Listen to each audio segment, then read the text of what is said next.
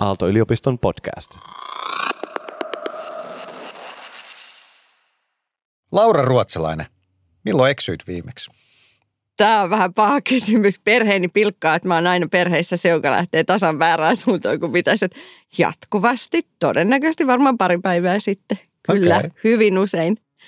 Ja varmaan tämä oli johdatus siihen, että se onkin yksi hyvä motivaatio, minkä takia teen paikkatietoon perustuvaa tutkimusta. Eli siihen tarvitsen tekniikkaa, kyllä.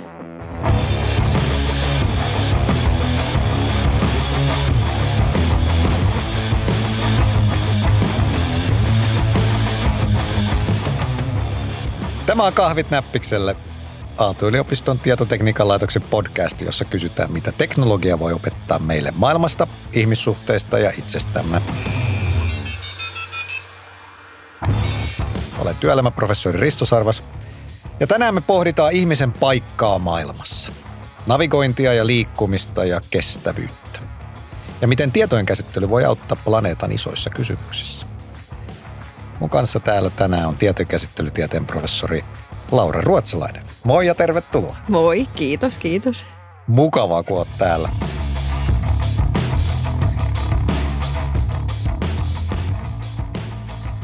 Käydään heti tota kiinni sun kiehtuvaan titteliin, koska sun professuuri on nimeltään spatiotemporaalinen data-analyysi kestävyystieteessä.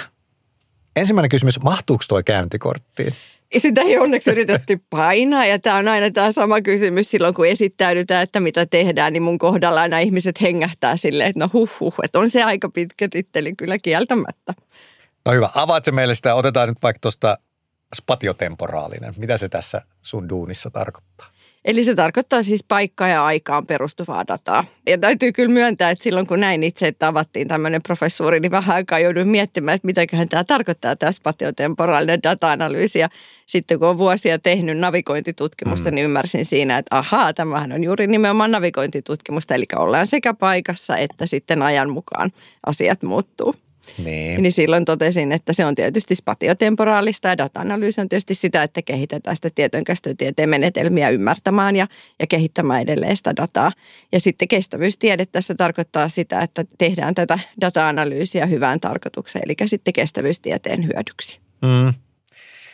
Mutta itse asiassa mua kiinnostaa myös tosi paljon toi viimeinen sana siinä sun tittelissä, eli toi kestävyystiede. Onko se nyt sitten ihan sama asia kuin kestävän kehityksen tutkiminen? On, joo, kyllä, nimenomaan. Siis kestävyystiede on kestävän kehityksen hyödyksi tehtyä tutkimusta, joo. Ja onko jotain tiettyä, niin kuin, tuleeko kun se tulee tiedemaailmasta, niin onko siinä jotain tieteellisyyttä nyt sitten ehkä siihen kestävään kehitykseen vai onko siinä joku tietty tulokulma kestävyystieteilijänä? No siis sanotaan, mä en itse ole kestävyystieteilijä mm-hmm. pohjimmiltaan, mutta että siis totta kai siinä on tieteellinen näkökulma. Eli totta kai silloin siis tehdään tutkimusta perustuen dataan ja, ja sitten tutkittuun tietoon, niin kuin aina tutkimuksessa. Mutta sanotaan, että ehkä tätä hyvin kuvaa se, että silloin kun tämä munkin professuuri avattiin, niin käynnistettiin Helsingin yliopistossa tämmöinen kestävyystieteen instituutti nimeltä Helsus. Ja siihen nimenomaan silloin palkattiin sitten 11 professoria, eli avattiin 11 professuuria hyvin eri aloilta. Ja meitä on todella hyvä semmoinen kompo siinä eri alojen tiedemiehiä sitten tekemässä yhdessä tätä tutkimusta. Eli meitä on tosiaan siellä lakimiehiä, minä tietojenkäsittelytieteilijä ja sitten ruokatutkimusta tekeviä tutkijoita tai tekevät professoria ja, ja hyvinkin laajallisesti filosofi. Eli meitä on tosiaan niin kuin hyvin eri alojen ihmisiä sitten ratkaisemassa näitä kestävyystieteen kysymyksiä. Joo, joo. Koska tässä hyvin on nähtävissä se, että ei niitä yhden tieteenalan ratkaisuilla ei, ei ratkota näin isoja ongelmia. Toihan on erittäin mielenkiintoista. Tota, kolahteleeko siellä sitten jotenkin nämä niin kuin eri tieteiden maailmankuvat tai ratkaisumallit yhteen? No mä en sanoisi, että kolahtelee, mutta mm-hmm. meillä oli aivan mielettömän hieno tämmöinen oppimiskokemus tässä nyt vuoden verran tehtiin. Kirjoitettiin yhdessä tota, niin, tieteellistä julkaisua, jossa valittiin kaksi ää, tieteenalaa tai sanotaan, että kaksi tämmöistä niin kuin suurta ihmiskunnan kysymystä, jota kestävyystieteen osalta tulisi nyt ratkaista. Ja, ja me otettiin ratkaistavaksi sitten niin kuin ruoka, tuotanto ja, ja sitten liikkuminen. Ja, ja sitten meitä oli siinä tosiaan useampia just hyvin eri näitä tieteenalojen edustajia mm. tekemässä sitä paperia yhdessä. Ja, ja sanotaan, että kyllä siinä meni aika pitkään, että me ryhdyttiin ymmärtämään toistemme kieltä. Et, et sanotaan, että se oli ehkä se iso oppimisprosessi. Ja nimenomaan paperissa kirjoitettiin siitä, että miten niin kuin, tavallaan eri tieteenalojen näkökulmasta näitä asioita ratkotaan. Ja on tietysti niin kuin, joskus eriäviä näkökulmia ja, ja, ja konflikteja siinä, mutta nimenomaan siitä, että kaikkia hyvin eri tieteenaloja tarvitaan näiden haasteiden ratkaisuun. Joo. Tulee itse omasta historiasta mieleen, siis vuosia työskentelin poikkitieteellisessä tutkimusryhmässä, niin mun fiilis oli, että kesti kaksi tai kolme vuotta niin me alettiin ymmärtää toisiamme, mutta onko teillä ollut nopeampaa se kehitys vai miten sä sanoisit, että puhutaan samoista asioista ja ymmärretään toisten termit? No mä luulisin, että varmaan just sama kuin miten sanoit, että kaikki eri tieteenaloja tarvitaan ratkaisee näitä haasteita, niin, niin se, että kun kaikilla on kuitenkin se sama yhteinen päämäärä, niin mm. meillä oli kova halu ymmärtää, mitä toiset ajattelee. Ja sitten me hyvin kyllä sinnikkäästi sitten keskusteltiin ja, ja yritettiin ymmärtää toistemme näkökulmia ja terminologiaa. mm. Joo. Mitä sä itse sanoisit, mitkä on semmoisia isoimpia asioita, mitä sä oot itse sit oppinut niiltä muilta, muiden tieteiden edustajilta tuossa? Onko sulla tullut itse jotain suuria perspektiivin muutoksia tai mitä tahansa? Hmm perspektiivin muutoksen. No sanotaan, että kyllä mä oon ainakin siis niin kuin avartanut omaa katsomistani, koska siis mähän on käsittelytieteilijä pohjimmilta ja tehnyt mm. hyvin sitten semmoista algoritmikehitystä kuitenkin, no sanotaan jo kymmeniä vuosia. Niin onhan se ollut hyvin sitten tavallaan niin kuin semmoista kapea-alasta ratkaisua, mitä sitä on sitten itse työkseen tehnyt. Niin kyllä tämä paljon jo sitten avasi myöskin niin kuin katsomaan asiaa laajemmin – mutta toisaalta ehkä se ei nyt ihan vasta tämä paperinkirjoitusprosessi ollut, mikä sen avasi, vaan just oikeastaan jo se siinä vaiheessa, kun tämä professuuri ryhdyi hakemaan, niin, niin, niin, niin kyllähän mä silloin sitten jo ryhdyin enemmänkin pohtimaan tosiaan, että et, et mikä on sitten, että ei vaan sitä yhtä algoritmia viilata sitten loppuun asti hyväksi, vaan nimenomaan mietitään, että mitkä on sitten ne yhteiskunnalliset vaikutukset näillä asioilla, mitä tehdään. Mm. Osaat se lonkalta sanoa jonkun tieteen alan, joka nyt on jotenkin tuntunut tästä perspektiivistä kiinnostavalta tai jotenkin synkkaa hyvin tai jotenkin yllättävän lähellä toisiaan, mitä ehkä ei normaalisti luulisi? No, no mä sanoisin, että melkein kaikki. Että, kun, että tosiaan kun itse tekee nyt tekoälytutkimusta, niin kyllä mä jotenkin näen, että, että sillähän on synergia oikeastaan kaiken kanssa. Mm. Ja, ja se hyvin sitten taas linkkaa tähän kestävään kehitykseen, että tavallaan, että kestävä kehityshän tällä hetkellä hän niin kuin vastaa nyt pääasiassa näihin YK asettamiin kestävän kehityksen tavoitteisiin.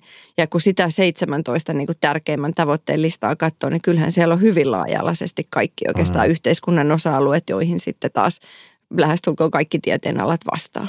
Mm tietysti esimerkiksi filosofia ja laki oli semmoisia, joihin mä en ole henkilökohtaisesti tutkimuksissa ennen niin ajatellut, että olisi näin paljon synergioita, mutta tosiaan kun meidän tieteen osastolla kollegoita katsoo, niin kyllähän siellä on paljon tutkimusta nimenomaan myös näiden tieteenalojen näkökulmasta ja yhdessä niiden kanssa.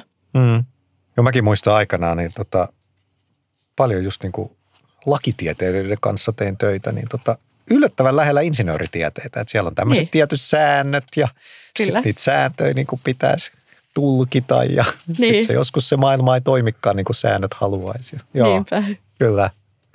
Tuleeko sinulle sitten mieleen toisinpäin? Onko niin nämä muiden niin kuin koulukuntien edustajat oppinut käsittelytieteestä? Onko he niin kuin ollut sillä että heidän maailma avartunut tai jotenkin niin kuin ymmärtänyt uudella tavalla, kun käsittelytiede ehkä tyypillisesti koetaan aika semmoiseksi mustaksi laatikoksi, jossa on magiaa ja mysteriaa. Nyt kun katsoo tästä tehtävästä, missä on, niin nythän niin paljon käydään sitä vuoropuhelua kaikkien tieteenalojen kanssa, niin, niin tuntuu, että tietysti ainakin ne henkilöt, joiden kanssa käy sitä vuoropuhelua, niin on varmaan jo hyvinkin niin kuin mm. ymmärtää, mistä on kyse. Mutta sanotaan, että varmaan tämä tekoäly on sitten semmoinen asia, mikä niin kuin sitten jo, jo niin kuin lähtee avaa tätä asiaa enemmänkin sitten ihan kaikille kansalaisille tai sanotaan, että se on ainakin asia, mikä herättää huomattavasti kiinnostusta kansassa. Niin ehkä se sitten auttaa tätä keskustelua. Onko siellä jotain myyttejä tai vääriä uskomuksia, joita sä oot joutunut purkamaan? Ai tekoälyssä? Niin. No niin, no niin mä luulen, että teillä on ollut näitä podcasteja aikaisemmin tuon, mutta kyllähän se, niin kuin se suurin, että, että kyllähän niin kuin tuntuu, että suurin osa ihmisistä edelleen ajattelee, että se tekoäly on oikeasti joku semmoinen niin yliäly, joka loppujen lopuksi voittaa ihmisen ja, ja tosiaan tekee suuria itsenäisiä päätöksiä täysin ilman ihmisen ohjausta. Niin kyllä se on oikeastaan aina se, millä aloitetaan se keskustelu. Ja, kauhean ja sä ihmiset... sanot, että se ei ole vai? Mä, mä sanon, että se ei ole, enkä mä en henkilökohtaisesti en usko, että se koskaan tulee olemaan, kun tietää, että miten pieniä tavallaan niin kuin algoritmejakin tehdään vuosikausia ja suurella työllä, että ei, ei se ole ihan helppoa saada sitä tietokonetta tekee ja ymmärtää pieniäkään asioita, niin miettii mm. sitten, että päästäisiin tuommoiseen. Ja kauhean usein ihmisille on hirveä pettymys se, että mitä, että onko se ihan oikeasti, niin kuin tätäkö se tarkoittaa. Että onko niin kuin tämmöinen yksinkertainen asia, mitä on, on niin kuin vuosikausia jo tehty, niin sekin lasketaan tekoälyksi. Niin, aivan. Mm. Pysytään hetki vielä tuossa yhteistyössä ja yhteinen on päämäärä onko jotain niin kuin yhteisiä siltoja nyt eri koulukuntien välillä vai jotka pitäisi rakentaa? Et mitä se, niin kuin se työmaa on? Et onko se, kuinka paljon sitä, että vielä pitää niin kuin hakea sitä yhteistä kieltä ja löytää niitä synergioita vai onko se nyt enemmän se työmaa siinä, että nyt niin kuin oikeasti pitäisi saada aikaan asioita kestävän kehityksen niin kuin kontekstissa? No tota, tietysti itse kun tutkimus liittyy vahvasti älykaupunkeihin ja erityisesti sitä automaattiliikenteeseen, niin mä sanoisin, että siellä on aika paljon – niin kuin sitä keskustelua, että eihän teknisillä ratkaisuilla saada ratkaistua kaikkia ongelmia ja varmaan aika muissakin aiheissa. Ja, ja eihän tietenkään siis tietojenkäsittelytieteilijätkään ajattele niin, että nyt meillä tulee joku mieletön algoritmi ja sen jälkeen koko maailma on pelastettu ja kaikki on niin kuin ratkottu. Niin, niin sanotaan, että se on ehkä vähän semmoinen asia, mikä usein värittää sitä keskustelua. Eli tuntuu, että siellä keskustellaan vähän niin kuin eri asioista, vaikka molemmat tavallaan, molemmilla on sama päämäärä ja varmaan molemmat ymmärtää niin kuin eri tekniikoiden ja ratkaisujen rajoitteet ja hyödyt, niin kuitenkin tuntuu, että joskus tämä on vähän vaikea niin kuin sitä keskustelua niin kuin ymmärtää, että molemmat puhuu niin kuin samasta asiasta ja samasta, samoista ratkaisuista. Mm-hmm. Totta kai niin tietojenkäsittelytieteilijätkin ymmärtää sen, että jos vaikka automaattiliikenne ratkaistaan sillä tavalla, että vaan kaikki tällä hetkellä käytössä olevat yksityisautot korvataan automaattiajoneuvolla, niin eihän siitä saada minkäännäköisiä hyötyjä ainakaan sitten kestävyystieteen ympäristötavoitteiden osalta.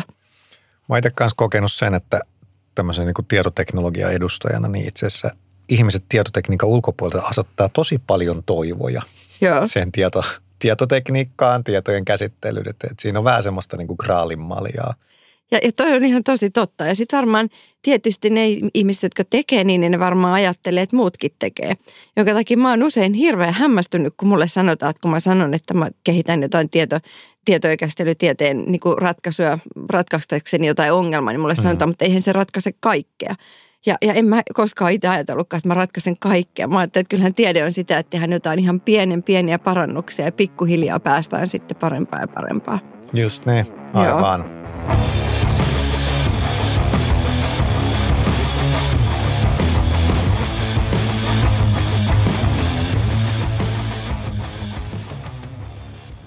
No mennään nyt sitten siihen, mitä sä oot tehnyt. Ja parhaillaan sä kehität muun muassa konenäymenetelmiä automaattinostureille. Sä oot tutkinut automaattiajamista ja liikennettä, kuten mainitsit. Kerro vähän lisää, mikä näiden linkki on sit siihen parempaan maailmaan, kestävämpään yhteiskuntaan?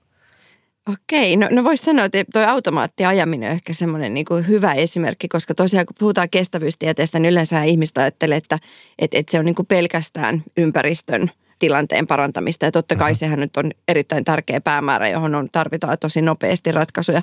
Mutta kestävyystiedehän rakentuu kolmelle pilarille, eli siinä on myös sitten sosiaalinen hyvinvointi ja sitten taloudellinen hyvinvointi on niin kuin tärkeät pilarit. Ja mun mielestä automaattiajamisen osalta voitaisiin tai saadaan parannuksia kaikkiin näihin näkökulmiin. Eli tosiaan ö, päästään tasa-arvoisempaan liikkumiseen. Ihmiset, joilla on vaikea päästä sitten esimerkiksi julkisen liikenteen tai muun pariin, niin heille on helpompaa liikkuminen.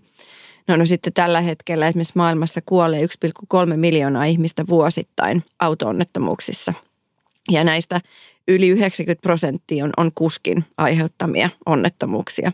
Ja valitettavan usein nykyään se syy on siihen, että kuski käyttää matkapuhelinta esimerkiksi mm-hmm. ajaessaan. Tai sitten vaan ei, niin kuin havainnointikyky ei riitä, näkee jotain esimerkiksi yllättäen sivulta nopeasti tulevaa sitten vaikka toista ajoneuvoa. Ja sitten tosiaan automaattiajamisen ideanahan on se, että autot on yhteydessä toisiinsa keskustelee ja samalla tavalla keskustelee esimerkiksi liikennevalojen ja muiden kanssa, jolloin pystytään sitten sitä ajamista jaksottamaan sillä tavalla, että esimerkiksi turhat kiihdyttämiset ja jarruttamiset jää pois. Eli silloin tosiaan sitten päästöjäkin saadaan huomattavasti vähennettyä.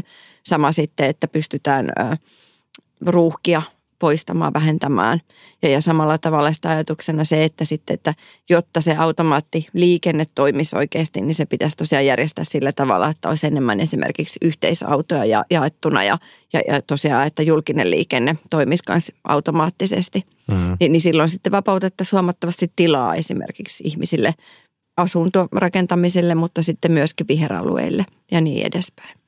Ja se on iso siis, sanotaan jo ihan päästöjenkin kannalta, niin kyllä viidesosa päästöistä tulee maaliikenteestä.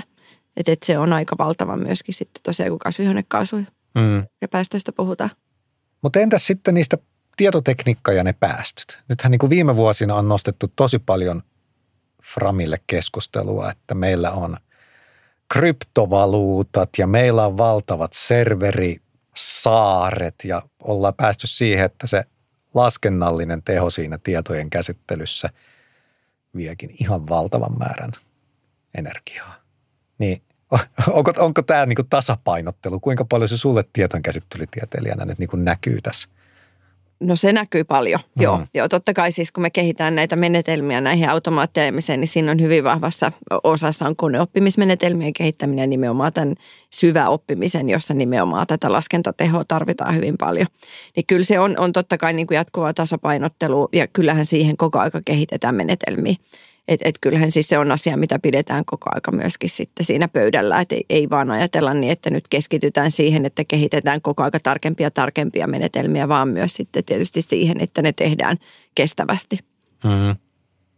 Mutta onko tuossa sun työssä ja niissä algoritmeissa, mitä sä teet, niin kuinka paljon ne, onko ne hirveän massiivisia laskennallisesti vai kuinka paljon ne on enemmän sit sitä, sitä niin kuin sen algoritmin viilailua, jos näin voi sanoa sitten No kyllä näissä syväoppimisen menetelmissä, niin sitähän tavallaan niin kuin sitä koulutetaan, niitä algoritmeja opetetaan pitkään. Niin kyllä siinä on, käytetään paljon laskentatehoa, hmm. mutta se hyvä puolihan sitten taas on, että sehän on aika lailla kertaluonteista. Että sitten tavallaan, että kun me ollaan saatu ne mallit opetettua oikealla tavalla, niin sittenhän kun ne on hyviä, niin, niin sitten tavallaan niiden käyttäminen ei ole samalla tavalla sitten enää, enää sitä laskentatehoa vaadi. Niin ne opetusdatat on ilmeisesti niin massiivisia. Ne on isoja joo ja mm. niiden opettamiseen menee päiviä, jossain tapauksessa pahimmillaan viikkojakin. Just joo. Joo. Tota, miten sä sitten näet nämä syy-seuraussuhteet? Että et just sun alalla, ja te teette nyt automaattiliikkumiseen ja, ja niin kuin autonomisiin ajoneuvoihin liittyvää tutkimusta ja niitä algoritmeja, ja pyritään muuttamaan sitä maailmaa. Kuinka vaikeaa on ymmärtää niitä niin kuin syy-seuraussuhteita, että jos me rakennetaan tällainen järjestelmä, niin syntyy tämmöinen impakti. Onko nämä niin kuin helppoja nähdä? Hää, no, no siis sanotaan, että ei, eihän tämmöistä niin tietokäsittelytieteilijä yksin voi tehdä. Että kyllähän hmm. tähän tarvitaan tosi vahvaa vuoropuhelua. Ja, ja mun mielestä tämä onkin hirveän hyvin on käynnissä. E, e, esimerkiksi mä olin itse pari vuotta hyvin vahvasti mukana tämmöisessä – verkostossa, jonka nimi oli sitten loppujen lopuksi Rethinking Safety and Autonomy, eli RAAS. Ja se aloitettiin nimellä Research Alliance for Autonomous Systems. Ja se oli tämmöinen verkosto, joka keräsi Suomesta tutkijoita eri yliopistoista, tutkimuslaitoksista ja hyvin vahvaa vuoropuheluun sitten päättäjätahojen ja sitten firmojen kanssa. Hmm. Ja, ja siellä nimenomaan käytiin tätä vuoropuhelua hyvinkin laajasti. Ja, ja sanotaan, että siellä tosiaan hyvin tuli ilmi se, että, että tätä keskustelua tosiaan pitää käydä niin kuin hyvinkin laajalla joukolla ihmisten kanssa hyvin eri, eri tota, niin, näkökulmista. Et sanotaan, että tietysti edelleen niin tietojenkäsittelytieteilijä keskittyy pääasiassa niiden teknisten apukeinojen kehittämiseen. Mutta totta kai siis koko ajan me mietitään myöskin sitten sen yhteiskunnallista vaikuttavuutta ja kyllähän tietysti niin kuin professorin tehtävään kuuluu sitten se vahva yhteiskunnallinen vuorovaikuttaminen, niin kyllähän mä paljon nimenomaan sitten keskustelen myös, myös muiden toimijoiden kanssa, että en mä halua myöskään olla kehittämässä jotain semmoista, jolla ei olisi sitten niin kuin tavallaan niitä hyviä vaikutuksia. Onko tiede jotenkin muuttumassa kiitos ilmastonmuutoksen, jos näin voi sanoa? Koska eikö perinteisesti nimenomaan tieteen tarkoitus on erityisesti perustieteessä, että me tehdään tiedettä tieteen vuoksi ja professorien ei pidä pahemmin stressata siitä, että onko tällä vaikutuksia kansantalouteen tai onko tällä nyt sitten, kuinka tämä on hyödynnettävissä tämä tiede. Onko tässä nyt tapahtumassa joku muutos? Ei kai tämä nyt ihan uusi muutos että siis kyllähän nyt professorilla on kolme tehtävää, tutkimus, opetus ja yhteiskunnallinen vaikuttaminen, niin ei kai tämä nyt ihan uusi asia voi olla. Ja ihmisiähän me ollaan, että halutaanhan me nyt tehdä tätä niin kuin hyvien tarkoitusten vuoksi. Mm. Niin mäkin toivon, joo. Niin. Mutta ehkä just tästä perustutkimuksen niin kuin pointti on, ja, ja paljonhan julkinen keskustelu käy just sitä, että saako, saako tiedettä valjastaa jonkinlaisen niin kuin hyödyllisyyden valjaisiin, vai pitäisikö tieteen kaikkien kukkien kukkia? Niin, mutta en mä, en mä näe mitenkään, että kukaan on valjastamassa sitä. Että mm-hmm. et kyllähän siis niinku edelleen ihmisenä mulla on itselläkin se päämäärä, että haluanhan mä sitä, että sitten tavallaan se, mitä mä teen, tutkin ja kehitän, niin haluanhan mä, että niitä käytetään hyviä tarkoituksia. Mm-hmm. Niin onhan se tietysti totta kai edelleen olemassa, että eihän tavallaan niinku niihin meidän tutkimustuloksiin ja, ja, ja tavallaan – just siihen, että mitä me tutkitaan, mitä näkökulmaa me otetaan, niin eihän siihen kukaan pääse vaikuttamaan. Mm-hmm. Ainakaan siis, siis omassa tutkimuksessa, että kyllähän tavallaan sitä tehdään tietysti siltä lähtökohdalta, että halutaan selvittää asioita täysin puolueettomasti, niin kuin on se tieteen päämäärä ja tarkoitus. Mm-hmm. Totta kai mäkin uskon, että harvat siellä nyt professori tai, tai tutkijakaan on tekemässä töitä ilman, että kokisi, että tämä on yhteiseen hyvään – Kuinka paljon sun työssä sä törmäät sit siihen, että kuka sulle määrittelee, mikä on hyvää yhteiskunnan ja kestävän kehityksen kannalta? Mistä me tiedetään, että se on hyvä asia? No, tähän on vaikea, siis sanotaan näin, että tietysti yliopiston strategia, mutta että kyllähän mä oon määritellyt sen, että mä haluan olla töissä yliopistossa, jolla on tuommoinen strategia, niin kyllähän mm. se tietysti sitä määrittelee samalla tavalla sitten YK on määritellyt nämä kestävän kehityksen tavoitteet, niin kyllähän mä tavallaan YK on luotettava lähden näitä määrittelemään ja toisaalta kyllähän mä nyt itsekin pystyn arvioimaan, että ne on myös sitten tavallaan omien arvojen kanssa linjassa. Mm, kyllä. Eikä mä peräänkuulutan tätä just sen takia, että itse mä oon nähnyt, että aika paljon meillä just niin kuin tietotekniikan insinöörialoissa käydään itse asiassa eettisiä keskusteluja, että mikä onkaan hyvää. Joo. Kyllä. Kun ei, ei ymmärretä ehkä niitä syy-seuraussuhteita. Tietotekniikka on täynnä esimerkkejä, että mentiin hyvillä tarkoitusperillä. Hei, tehdään tällainen juttu, jossa jaetaan valokuvia ihmisille keskenään internetissä ja ei, ei kukaan kyllä osannut nähdä niitä seurauksia, mitä tulee erilaisiin riippuvuuksiin tai väärinkäytöksiin ja muihin sosiaalisiin ongelmiin. Niin. Mun oma näkökulma siihen on se, että kyllähän tavallaan kaikkia teknisiä tuotoksia voidaan käyttää sekä hyvään että pahaa. Mm. Että et just vaikka mietitään vaikka vasaraa, niin, niin kyllähän se pääasiassa ihmiset mieltää, että se, se on tehty hyvään tarkoitukseen, mutta voihan sillä tehdä myös pahaa. Mm. Että kyllähän se sitten tosiaan on siis niinku niiden, jotka käyttää niitä teknisiä tuotoksia, niin niiden vastuulla ja tietysti lainsäädännön vastuulla, millä tavalla tehdään sitten tavallaan ne keinot estää sitä väärinkäyttöä ja millä tavalla tehdään sitten yhteiset säännöt, että miten asioita käytetään oikein. Mutta kyllä tämä on varmaan kaikessa, mitä ihmiset mm-hmm. tekee, niin, niin se sama kysymys. Että kaikella voidaan tehdä hyvää ja pahaa melkein. Onko tämä näkynyt siellä teidän kestävyystieteilijöiden monitieteellisissä porukoissa tavallaan tämmöinen kysymyksen asetanta, että mihin tässä pyritään? Onko se, sä aikaisemmin puhuit, että hirveän paljon auttaa se, että on yhteinen päämäärä. Niin käyttekö te keskusteluja, että onko tämä nyt paras mahdollinen vai olisiko tuo sittenkin parempi päämäärä? Ja Kyllä mä luulen, että tämä on tieteiden tekemisessä aina se keskustelu, kyllä mm. varmaan niin kuin kaikissa piireissä, totta kai. Ja, ja sitten tietysti kyllähän sitä itsekin huomaa, että tavallaan kun sitä omaa asiansa ajaa, niin kyllähän se silloin nousee jotenkin niin kuin tärkeämmäksi päämääräksi kuin sitten ne, mihin ei ole itse niin paljon keskittynyt. Ja sen takia se vuoropuhelu on myös hirveän tärkeää, mm. että tavallaan että sitä tulee aika kapea katseiseksi, kun itse jotain asiaa paljon pohtii ja tekee. Miten sä oot nyt sitten näet tuon sun oman alan, missä sä oot eksperttiä, erityisesti just niin kuin spatiotemporaalinen data-analyysi, niin onko se niin kuin, miten sä näet sen osana nyt sitä kestävää kehitystä? Onko siitä tullut jotenkin, niin kuin, että sä oot pystynyt tarkentamaan, että hei, tämä on nyt se, tämä on niin kuin se hyvä, johon tämä tieteen ala tuo lisää uusia asioita? Jaha, niin kuin siis ylipäätänsä spatiotemporaalinen data. No ehkä just sun omasta vinkkelistä, kun niin. sä oot sen ekspertti. Niin. No niin, no, no siis sehän miten mä tavallaan sitä tällä hetkellä teen on nimenomaan se automaattiliikenteen ja liikkumisen hyödyksi. Mutta tavallaan kyllähän niin kuin maailma on ihan täynnä erilaista aikaa ja paikkaa perustuvaa dataa, josta saadaan hyvin paljon sitten hyötyä kestävyystieteen näkökulmiksi. Vaikka ihan jo, jo nähdä se, että miten vaikka satelliittikuvista, että miten maapallolla muuttuu vaikka – pellot ja metsät ja muut, että tämmöistä tietoa. Mutta että siis kyllä, siis, ja just sanotaan, että sekin on niin laaja ala, että kyllähän sieltä nyt löytyy hyvinkin paljon erilaisia asioita, millä voidaan tehdä hyvää. Kyllä jos sanotaan vaikka jo, jo kaupunkien kehittämisessä vaikka se ajatus siitä, että me tiedetään, missä ihmiset haluaa liikkua ja mitkä on esimerkiksi vaikka jotenkin hankalia paikkoja tai vaarallisia paikkoja liikkuu, niin voidaan sitä käyttää vaikka suoraan kaupunkisuunnitteluun semmoista mm. tietoa.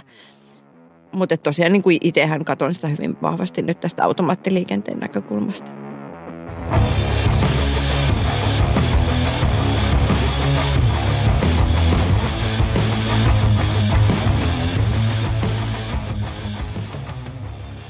Me eletään sellaisessa maailmassa, jos tietotekniikalla, data-analyysillä ja kaupallisteknisillä jutuilla on tosi paljon valtaa, tosi paljon rahaa, tosi paljon ja kysyntää.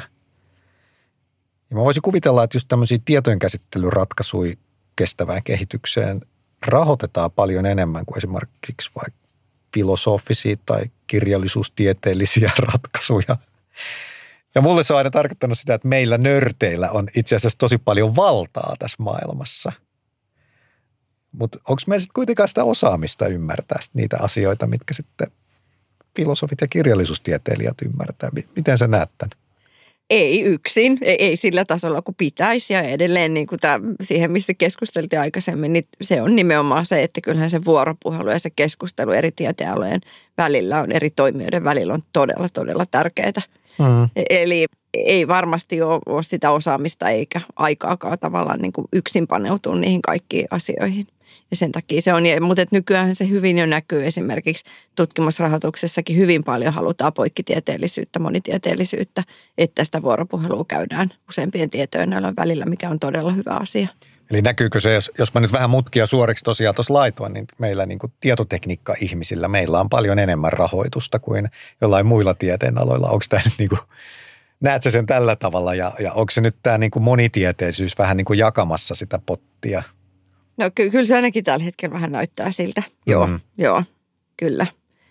Et, et tuntuu niin kuin, kun katsoo omaa tutkimusta ja kollegoja, niin kyllä meillä aika paljon on niin kuin käynnissä asioita. Joo.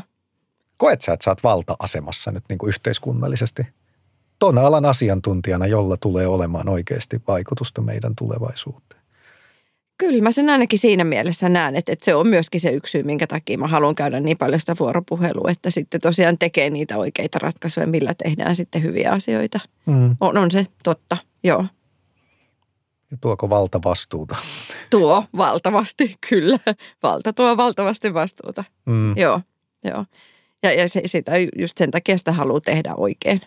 Mihin sä näet, että tämä poikkitieteellinen tutkimus on niin kuin menossa? Mihin sä sitten, ollaanko me niin kuin edelleen, että meillä pysyy ne eri niin kuin koulukunnat ja nyt me vaan niin kuin opitaan puhua kieltä keskenään, vaan tuleeko tässä niin kuin tapahtumaan joku sitten niin kuin isompikin muutos tai harppaus? Mitä sä tieteentekijänä näet? No kyllä mä näkisin, että se on jo tapahtunutkin ihan, että, että siis tehdään ihan konkreettisesti niitä ratkaisuja yhdessä. Mm. Että, että kyllä mullakin on muutamia projekteja käynnissä semmoisia, missä on hyvin niin kuin laajallisesti eri tieteenalojen edustajia mukana. Ja nimenomaan, että meillä on se, se ihan siis se yhteinen konkreettinen asia, mitä me kehitetään ja otetaan eri näkökulmat huomioon. Että et kyllä tämmöisiä nimenomaan just niin kuin sanottu, että myöskin tutkimusrahoitus siihen ohjaa tällä hetkellä hyvin vahvasti, että tehdään yhdessä niitä asioita. Joka varmaan liittyy hyvin tähän meidän keskusteluun, että ei, ei enää katsota kapealaisesti, vaan pohditaan jo, että mikä on ihan oikeasti niiden vaikutus sitten maailmaan. Hmm. Otetaan vielä ihan lopuksi ihan takaisin tuohon sun omaa tutkimusalaan. Mitä sä näet, että mihin se on menossa? Spatiotemporaalinen data-analyysi, tai nimenomaan ehkä nyt sä oot puhunut paljon noista itseohjautuvasta liikenteestä ja autoista. Mitä siinä nyt sitten tapahtuu seuraavien vuosien aikana kovalla kiireellä? Aha. No niin, nyt tietysti jo, jo lähdetään pohtimaan. Eli jos puhutaan ihan tuosta spatiotemporaalisesta datasta, eli tosiaan niin kuin se munkin näkökulma siihen tietysti on se, että automaattiajamisessa hyvin tärkeää on se, että ne automaattiajoneuvot tietää oman paikan ja muiden paikan, jotka on siinä ympärillä ja sitä ymmärtää sitä ympäristöä muutenkin, muutenkin enemmän. Niin, niin sanotaan, että No niin, kun siinäkin on niin monta osapuolta, mutta että esimerkiksi just äh, ihan sen niin kuin tavallaan paikan määrittämisen osalta, niin kaikki ihan tämä, nämä laitteet, sensorit kehittyy koko aika. Totta kai siis laskenta, erilaiset tekoälymenetelmät kehittyy jatkuvasti, eli, eli saadaan koko aika varmasti parempaa tulosta näistä. Mm. Mutta sanotaan, että jos puhutaan sitten tosiaan tästä automaattiajamisesta ja, ja automaattiliikenteestä, niin eiköhän tulevaisuudessa tosiaan toivon, että myöskin tämän kestävyystieteen näkökulman osalta saadaan sitten tehtyä ratkaisuja, missä kaupungit on sekä mukavampia asua, mutta että sitten myös turvallisempia ja, ja, ja liikenne sujuvampaa. Mm. Ja tosiaan itse mä näen esimerkiksi myös, että nämä dronit, mistä puhutaan paljon nykyään, että niistä tulee kanssa sitten tärkeä osa esimerkiksi liikennettä, koska ne tavallaan saa myöskin nostettua sitä liikennettä pois maan pinnalta ilmaan. Joo, joo. Et, et mä uskon vahvasti siihen, että se automaattiajaminen ja, ja automaattijärjestelmät tulee tulevaisuudessa kyllä tekee paljon hyötyä kaikkien kestävyystieteen näkökulmien osalta. Ja jotenkin mä itse arvostan tuossa, kun sä näitä avaat auki näitä juttuja, on se, että nämä itseohtuvat autot ja droonit ja kaikki, nehän on semmoisia tosi itsessään upeita tietojen käsittelyt, insinööritieteen härpä, että niitä voisi tavallaan niin kuin ihastella ja fiilistellä itsessään, mutta että just toi niin kuin, tavallaan niiden kontekstualisointi osana sitten just kestävää kehitystä tai laajempi niin kuin sosiaalisia haasteita kaupungissa, niin löydätkö itsesi niin kuin useinkin alleviivaamassa sitä, että kysymys ei ole vaan niin kuin siisteistä härpäkkeistä, vaan itse asiassa tässä ollaan niin kuin rakentamassa isompia juttuja ja yhteiskunnallisia asioita. Löydän, joo. joo. Siis kyllähän tämä on tällä hetkellä aihe, joka paljon herättää keskustelua. Että kyllä, kyllä tästä tulee puhuttua paljon, joo. Ja, ja tietysti tässä on, on niin ne kaksi roolia, että silloinhan kun mä olen sitten niin tutkimusryhmäni kanssa, niin silloinhan me kehitetään hyvin niitä pieniä yksityiskohtaisia parannuksia näihin algoritmeihin, mutta mm. sitten taas myöskin itse aina muistuttaa siitä, että, että tässä on oikeasti sitten se, se hyvä päämäärä sitten. Mutta saanko mä vielä yhden mainostuksen Anna tehdä? Meiltä on nimittäin tota, niin, ilmestyi ihan pari viikon sisällä kirja nimeltä Älykäs huominen, jossa nimenomaan Aha. puhutaan lisää sitten tekoälystä ja sen vaikutuksista eri, yhteiskuntaan. Edelleen siis hyvin näistä eri näkökulmista, mistä tässäkin ollaan puhuttu. Ja mä oon kirjoittanut sinne kanssa luvun nyt sitten tästä liikkumisesta, älykkäästä liikkumisesta kaupungeissa, että siellä saa lisää sitten tietoa. Et nimenomaan keskustelua pitäisi pohjata pois sieltä niin kuin Terminaattorielokuvien niin kuin mielikuvista enemmän siihen, että tässä on nyt itse asiassa kysymys sosiaalisista ja ympäristön ongelmista, joihin no niin. tekoäly voi olla ratkaisu. Kyllä, nimenomaan. Nyt se tämä oli ihan, kun sä lukenut jo sen kirjan käsikirjoituksen, kun tämä oli jo. Mä oon kuunnellut sua 45 minuuttia. No niin, okei. Okay. Jotain tarttunut. Joo.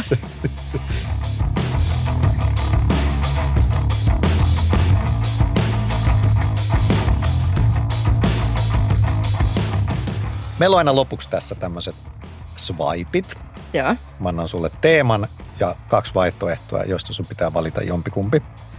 Oletko valmis, Laura? Joo.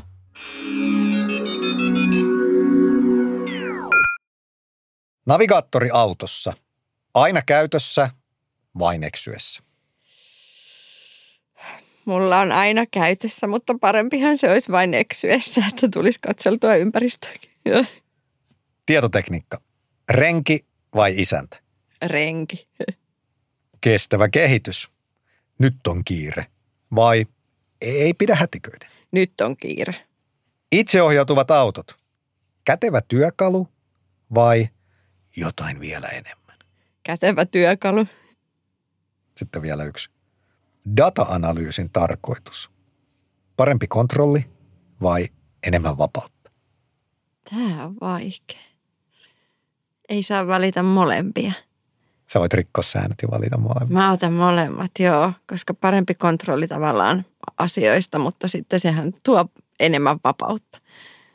Niin. Joo. Tämän takia mä laitattiin nämä joo. ristiriitaiset jutut tähän. Joo. Hyvä. Kiitos tosi paljon, Laura Ruotsalainen. Kiitos.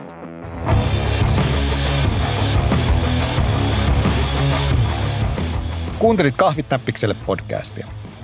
Jos tämä jakso sai sinut pohtimaan paikkaasi tällä planeetalla, niin kerro siitä myös kavereillesi. Lisää tiedemaailmaasi haastavia jaksoja voit ladata Aallon verkkosivulta sekä podcast-palveluista kuten Apple Podcasteista ja Spotifysta. Podcasti on tuottanut Jakso Media.